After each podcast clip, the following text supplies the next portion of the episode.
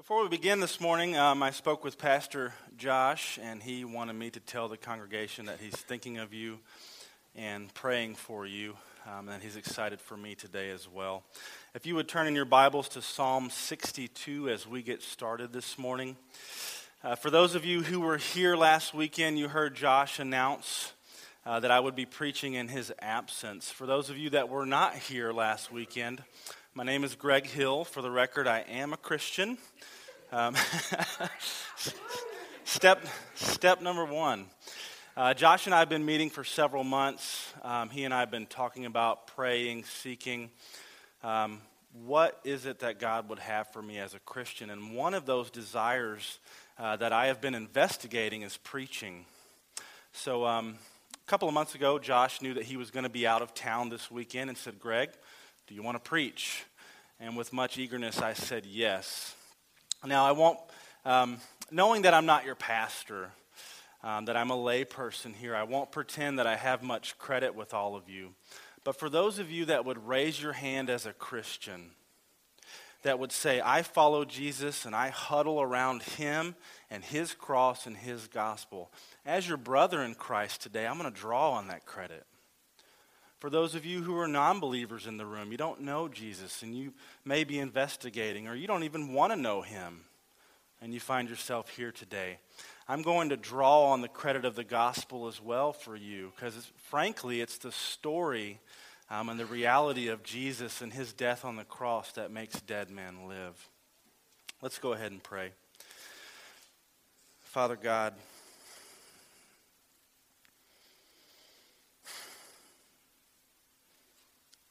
just to wait in silence for you. And to be still and know that you are God. Brings me comfort. Um, I pray, Father, that you would bring your salvation to us today. That we would be okay with our place in the whole scheme of things in creation. Jesus, thank you for dying on the cross and for enduring the cross and for despising its shame for us. Holy Spirit, you're welcome here. I pray that you would instruct today. I pray that you would convict of sin where needed. I pray that you would lead us into truth, that you would comfort us, that you would encourage us to repent and turn from sin and turn to Jesus where the refuge is. I pray against the enemy and his servants and their works and effects, Father, and I pray that your glory would be heavy in here this morning and that your light would be present. Crosspoint Church and East Peoria in our hearts, our lives will be full of your light today. Pray in the precious, powerful, majestic name of Jesus. Amen. In today's sermon, we are addressing contentment in Psalm 62. And the big idea about contentment in Psalm 62 is that it's God alone we got to nail that down right away that it's God alone. And David will see he figured this out. Now, I'm convinced that he didn't start here, that it was a discipline, that he had to work at it. But he knew that God plus nothing equals everything. And conversely, that God plus anything ruins everything. David knew that. In Psalm 121, what does he say? He says, My help comes from where? From the Lord. That's it. He knew that. That's one of the evidences. A couple of questions before we read the text this morning. Do we live in a world that is content? Absolutely not. Because of sin, there's a discontent and fill in the blank with any of the circumstances that we have or things that we possess from technology and phones and computers and, and planes, trains, and automobiles and homes and clothing, as soon as we gain possession of something, the next model is on deck, right? And we're discontented. That's a condition of our sin that from Genesis 3, all of creation was affected and broken, and a discontent entered the world. That's the world that we live in, that we have to deal with day in and day out. Now, did Jesus ever promise us ease? Did he ever say, okay, I'm going to tailor make your circumstances so that you'll be contented? No. In fact, he said, prepare yourself for suffering. Get ready for persecution. If the world hated me first, it's going to hate you. Get ready for that. But he did promise his presence that he said, I would be with you always. He's here. He did promise his power that with his power, he would sanctify us after we meet him and he would change us by his power from the inside out. He did promise his cleansing too. I love this one.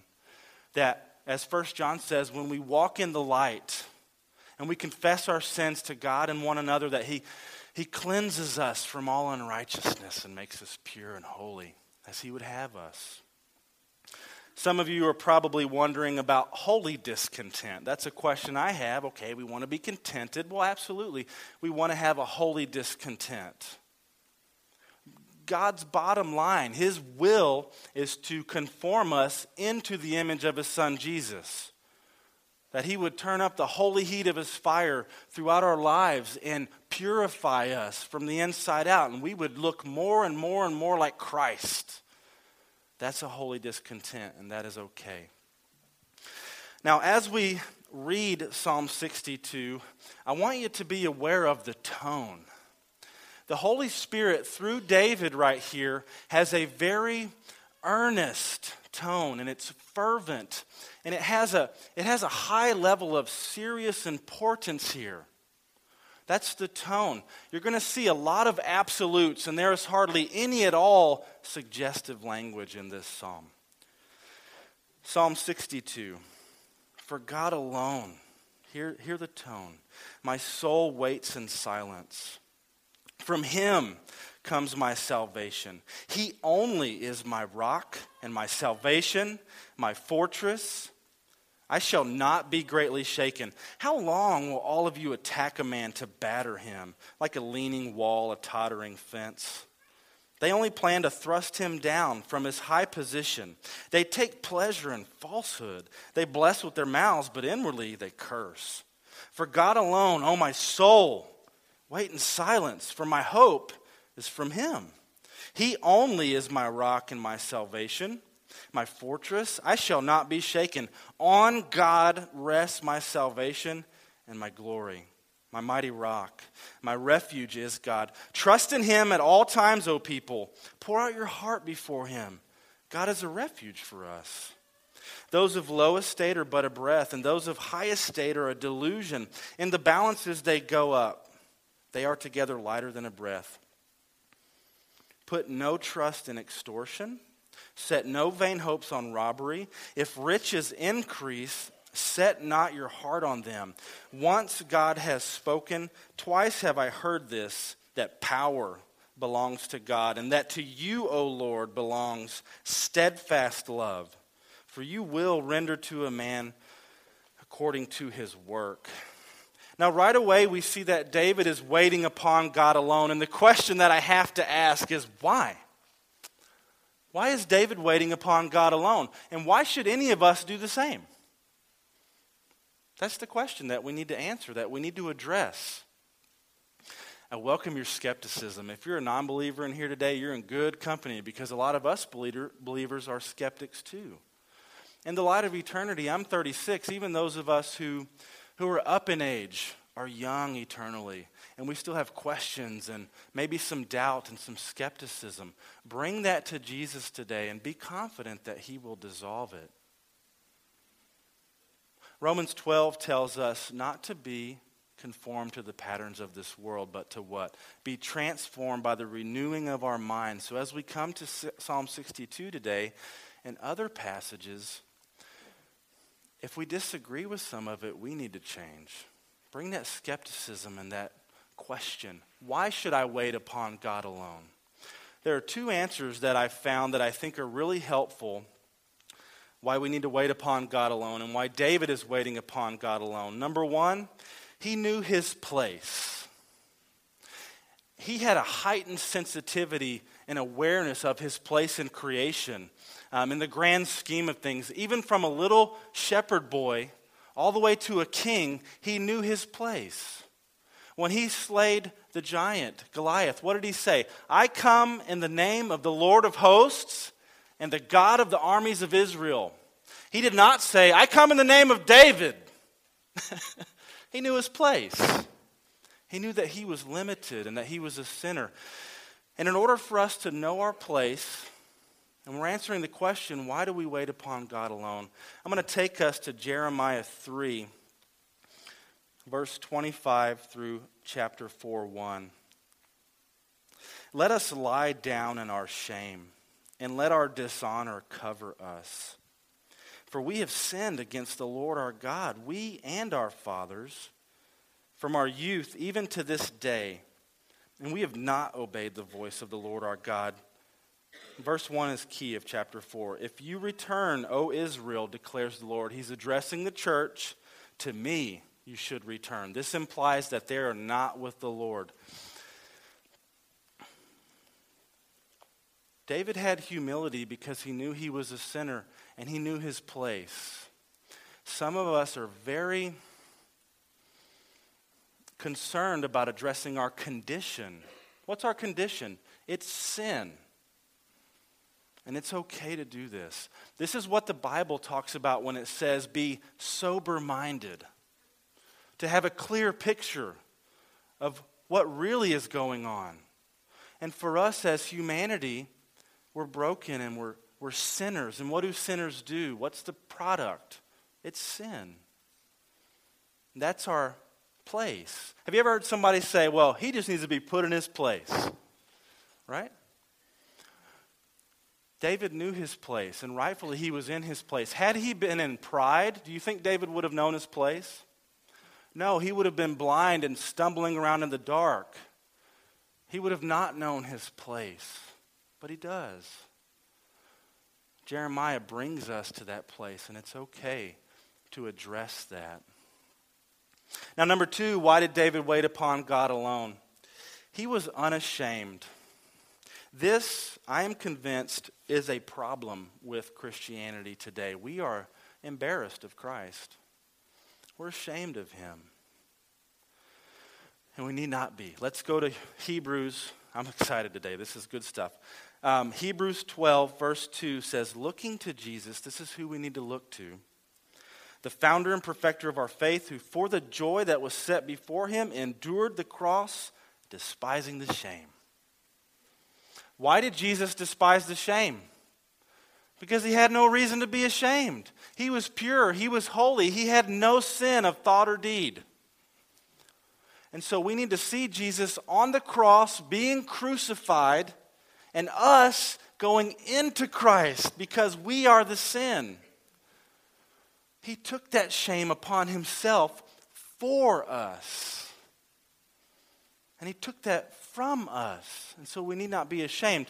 Also, with Hebrews 12, there's 2 Timothy 1, verse 8. Do you have that slide? There, there we go.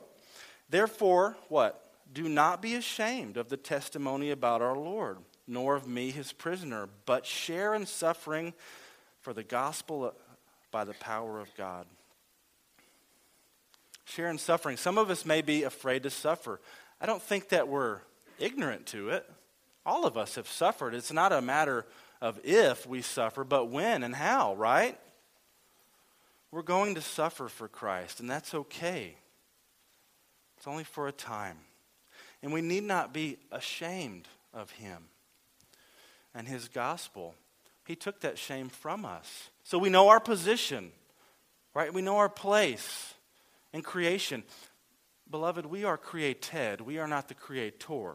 That's our position. That's where we are in this whole plan.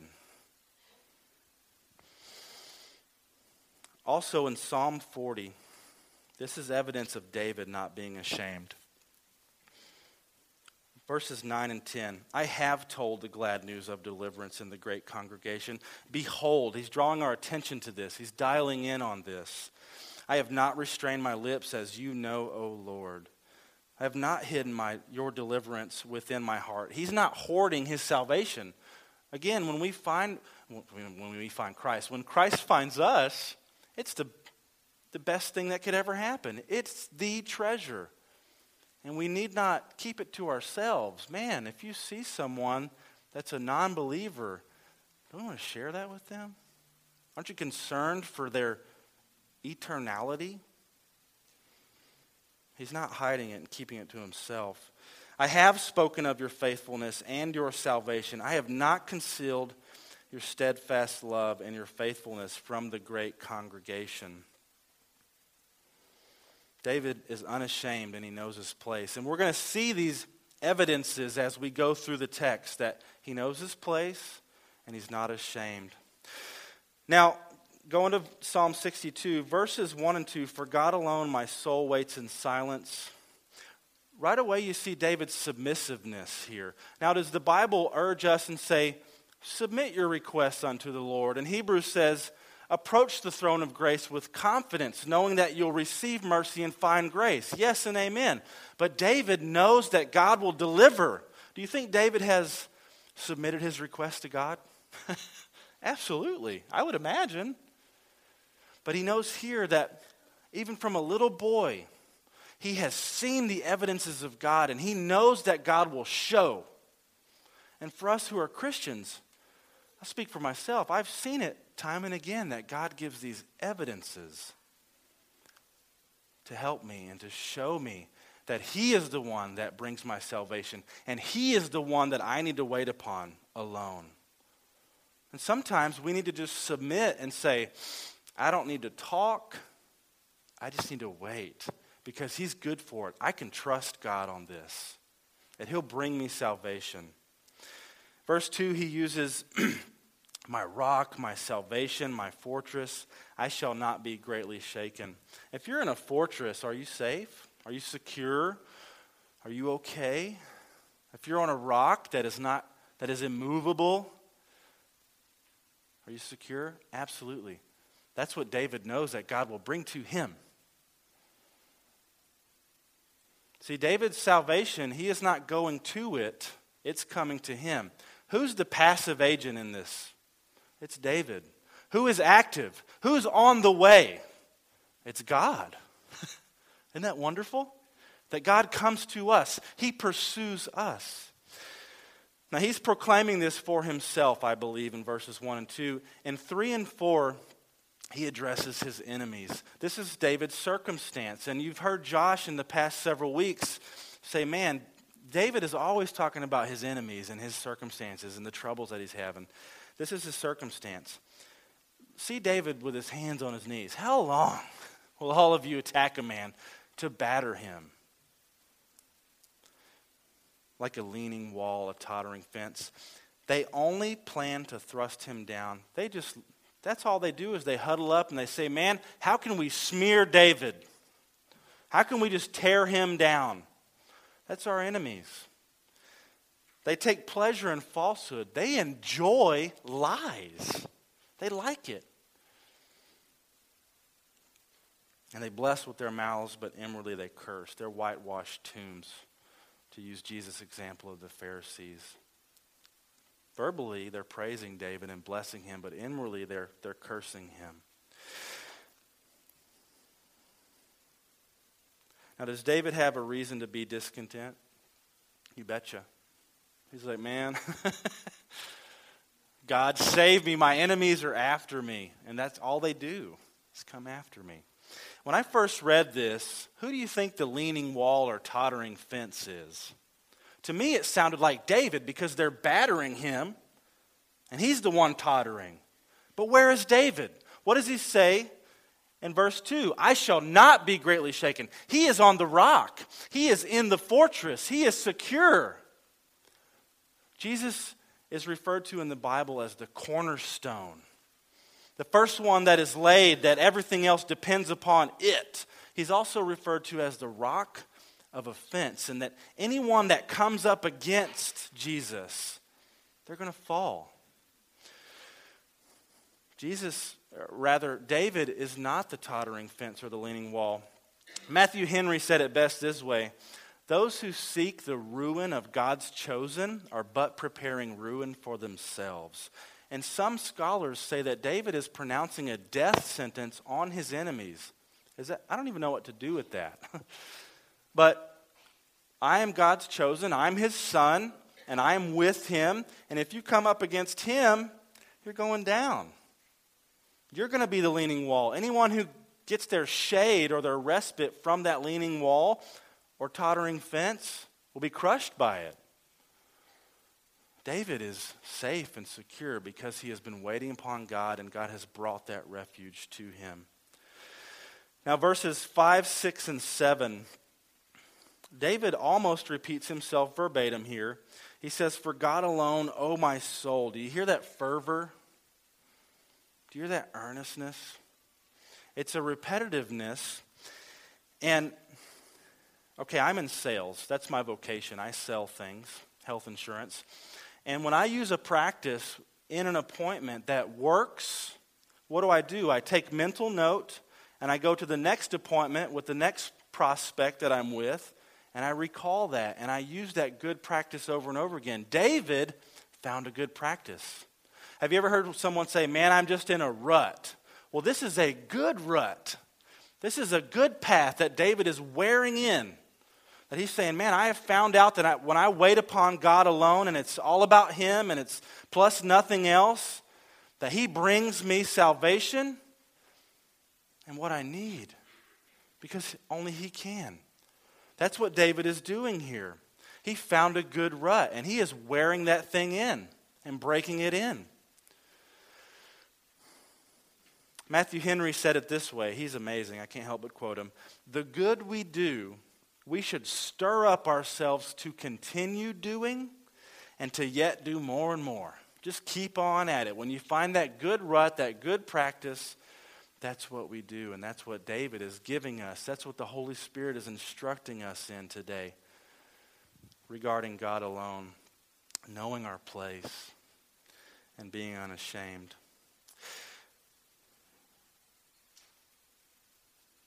Now, on God rests my salvation and my glory, my mighty rock. I love that language, on God. That's the ESV. Where is your salvation resting today? Is it on you? I tell you what, it's been on me before, and it crushes me, and it only leads me to despair. The reason that salvation rests upon God alone and the glory that it rests upon God is because He's the only one that can bear that burden, and He is the only one that can carry out that task. Right? This is sober mindedness, this is knowing our place.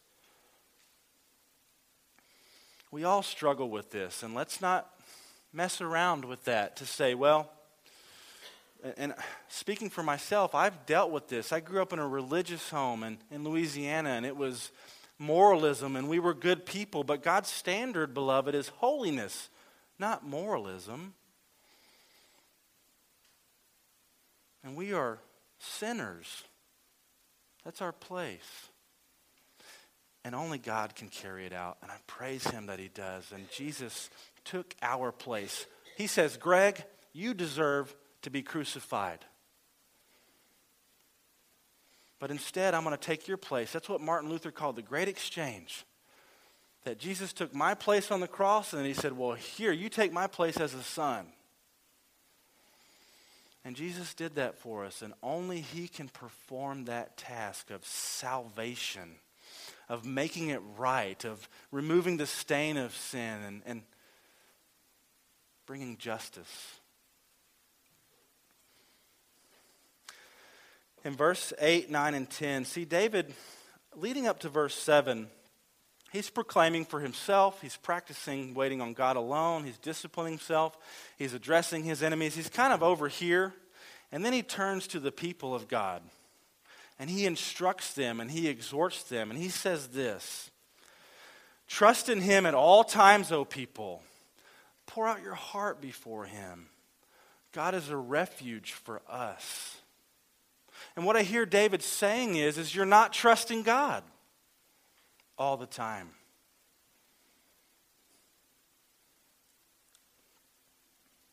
And we can. Now, I've asked Jen, my wife, if, I can use an example. Pour out your heart before Him. When you trust someone, what do you do? You pour out your heart before them. Jen has this friend in Lexington, Kentucky. And when they get on the phone, they talk about everything from encouragement, from sin to suffering to life, and everything in between the good, the bad, and the ugly. And why do they do that? Because they trust one another. When you trust someone, are you going to confide? Yes. David here is saying, Who do you think God is? What do you think God is? What is your idea? Do you think that he's furrow browed and, and that when you come to him, he's going to say, What did you do? Now, he will discipline because he loves. But David here is saying that God is a refuge for us, he's safe. Go to him.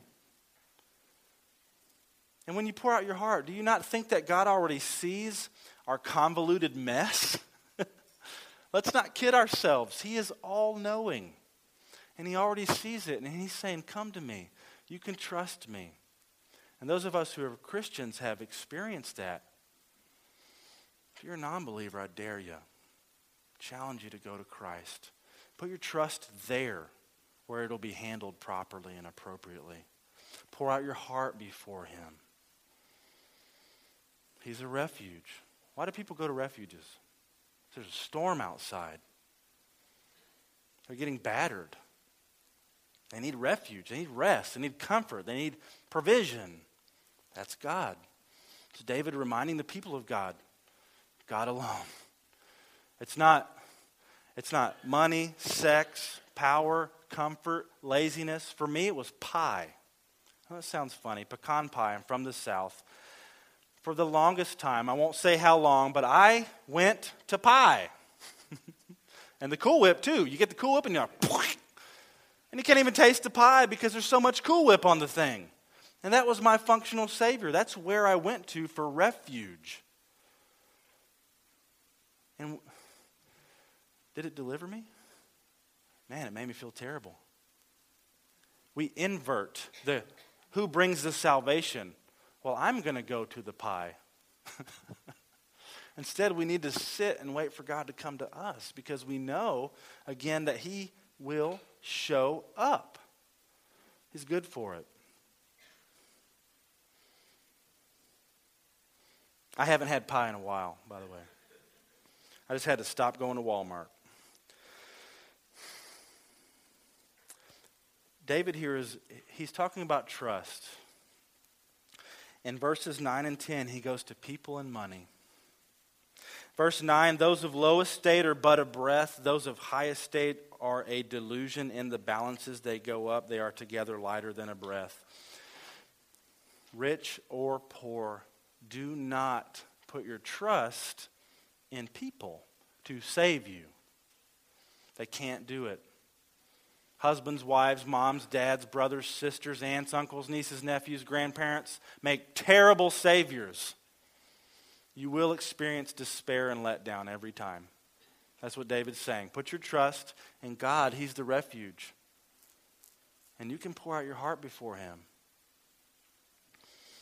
He goes to money. Put no trust in extortion. If you're in a position of authority or if you use your position of subordination, to manipulate someone to get some cash, don't put your trust there. And set no vain hopes on robbery. How many of you said, I know I've said it, let's just go rob a bank? I know I never do that, but I've been poor, kind of poor still. And I tell my wife, let's just go rob a bank, right? If you just want to take it outright, just go do it. No, don't put your hope there. Then he goes to ethics. He brings up honest, hardworking men and women. And he says, If riches increase, set not your heart on them. If you've earned your cash honestly, ethically, you're hardworking, do the right thing, show up, clock in, give your time. That is not where your salvation is. Like, I earned that cash. Wait a minute. God gave you the ability to wake up in new mercy, to go to work, and the ability to use whatever ability you have to earn that cash. That's not where your salvation is. If I can just earn this much money over the next so long, I'll be okay. My dad um, is in Oklahoma. That's where they're from. And he used to say, I've never seen a hearse behind a, or a U-Haul behind a hearse, rather. Right? Money isn't going to go with you to the grave, and that doesn't do anything for you eternally and salvifically to save you.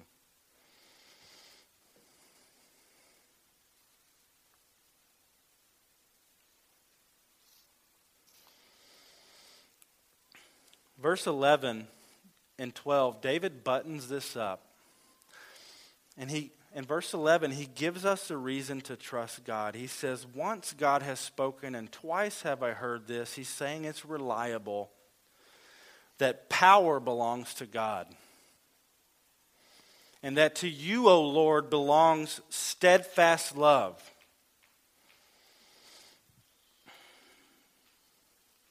For you will render to a man according to his work. Why do we why why why can we trust God? Because power is his. He's like, I came up with it. it belongs to me. And as a as a even a man, I can tell you I need a God that is powerful. That can change me. And sisters in the church today, you need a God, right? That can that can hold you in, in security and change you. It's His.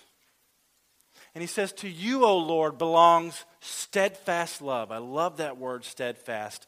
Steadfast love belongs to Jesus. And even as a man, I need a God that is caring and gentle and will say, Greg, I love you. I need you to turn from this sin and turn to me and you're my son.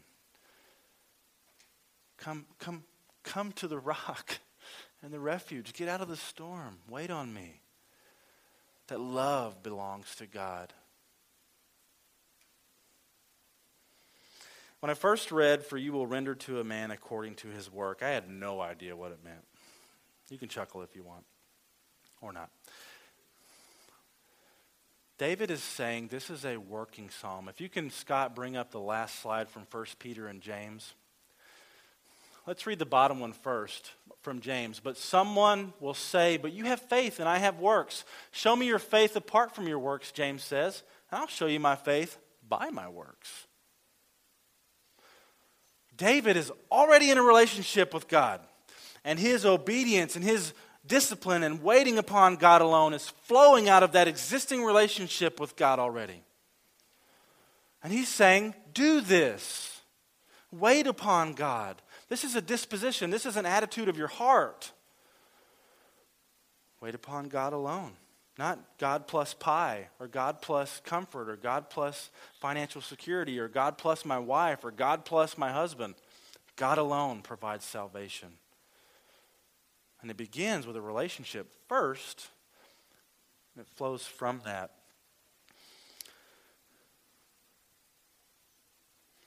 I'll read 1 Peter in a second. For those of you who are religious and would think, man, for God will render to a man according to his works. If I work, then he'll give me salvation. It's backwards. You cannot earn your salvation. You're in pride. Wake up. Know your place. It's okay. it's all right. You're in good company. Those of us who are believers here that know Jesus, we know our place. We wait upon him.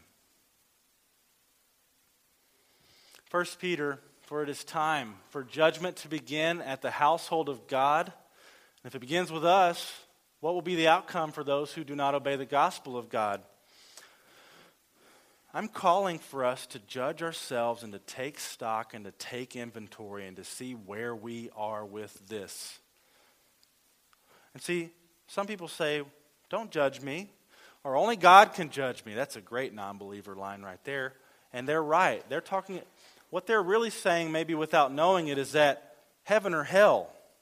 That's Jesus' function and Jesus' job to decide heaven or hell. But within the church, this is liberty to take stock for yourself and where you are, but in love to say, hey, Scott, or come on, you can't tell me it hadn't happened, that God will convict you of something in your heart and will, will want you and need you to be responsible and love to approach that person and to say, hey, I see this in your life. And I love you. It's a gentle rebuke and a finger in the chest, as it were, maybe for the dudes. Girls probably don't put fingers in chests. But um, that's the judgment. That's what the church does. Within the body of believers, we're responsible. And, and it's such an honor to help one another with that. Now, this happened last night. I was so fascinated by Christ. Do I have 2 Timothy 1 up there, Scott? Is that I think I put it in there. Remember that power and love belong to God? That He possesses them? That's the wrong one. Take it away. right before that verse, Paul says to Timothy, For this reason I remind you to fan into flame the gift of God which is in you through the laying on of my hands. For God gave us what? A spirit not of fear, but of power and of love and self control. You see that? Power and love belong to God. And what did He do? He gave it to us. He gave us power and He gave us love. And with that, He said, You're going to need some self control to have a rudder as a Christian to guide you. Go ahead and bring up the band. Is there a last song, Isaac? You guys will come up. I just want to I want to offer up an encouragement as we close here today. For the believers in the room,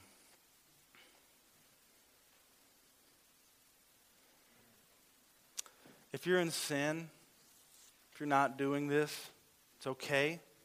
God gave us the gift of repentance. And Martin Luther said it very well that all of a Christian's life is one of repentance or penitence, that we should constantly be turning from sin to Jesus.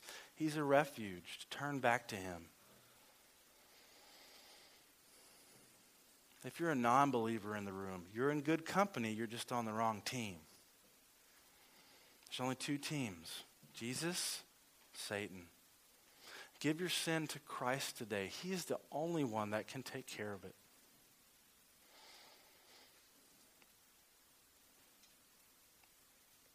And there are lies in your life that cause you to think that you can do it. I love you, and you're lied hook, line, and sinker.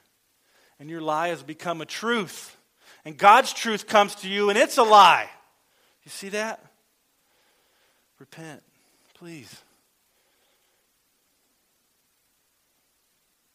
Turn to Jesus and he'll, he'll give you the best existence you've ever had. If I'm a betting man, that's where I'm putting my money.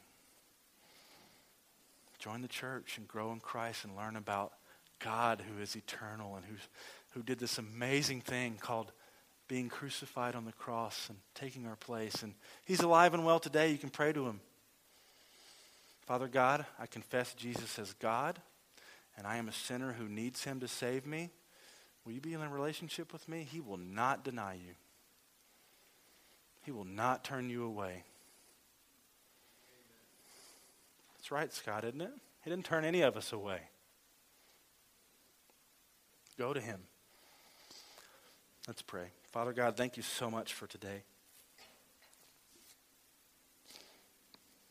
I thank you for the, the scriptures that we have that bring us clarity and help us, point us to Jesus. Thank you for David, who knew his place and who was unashamed. Really wasn't that long ago that he was here on the earth. Now here we are. I pray that we would seek Christ and that we would wait upon him, knowing that he will come to us and pursue us and save us. In Jesus' name, amen.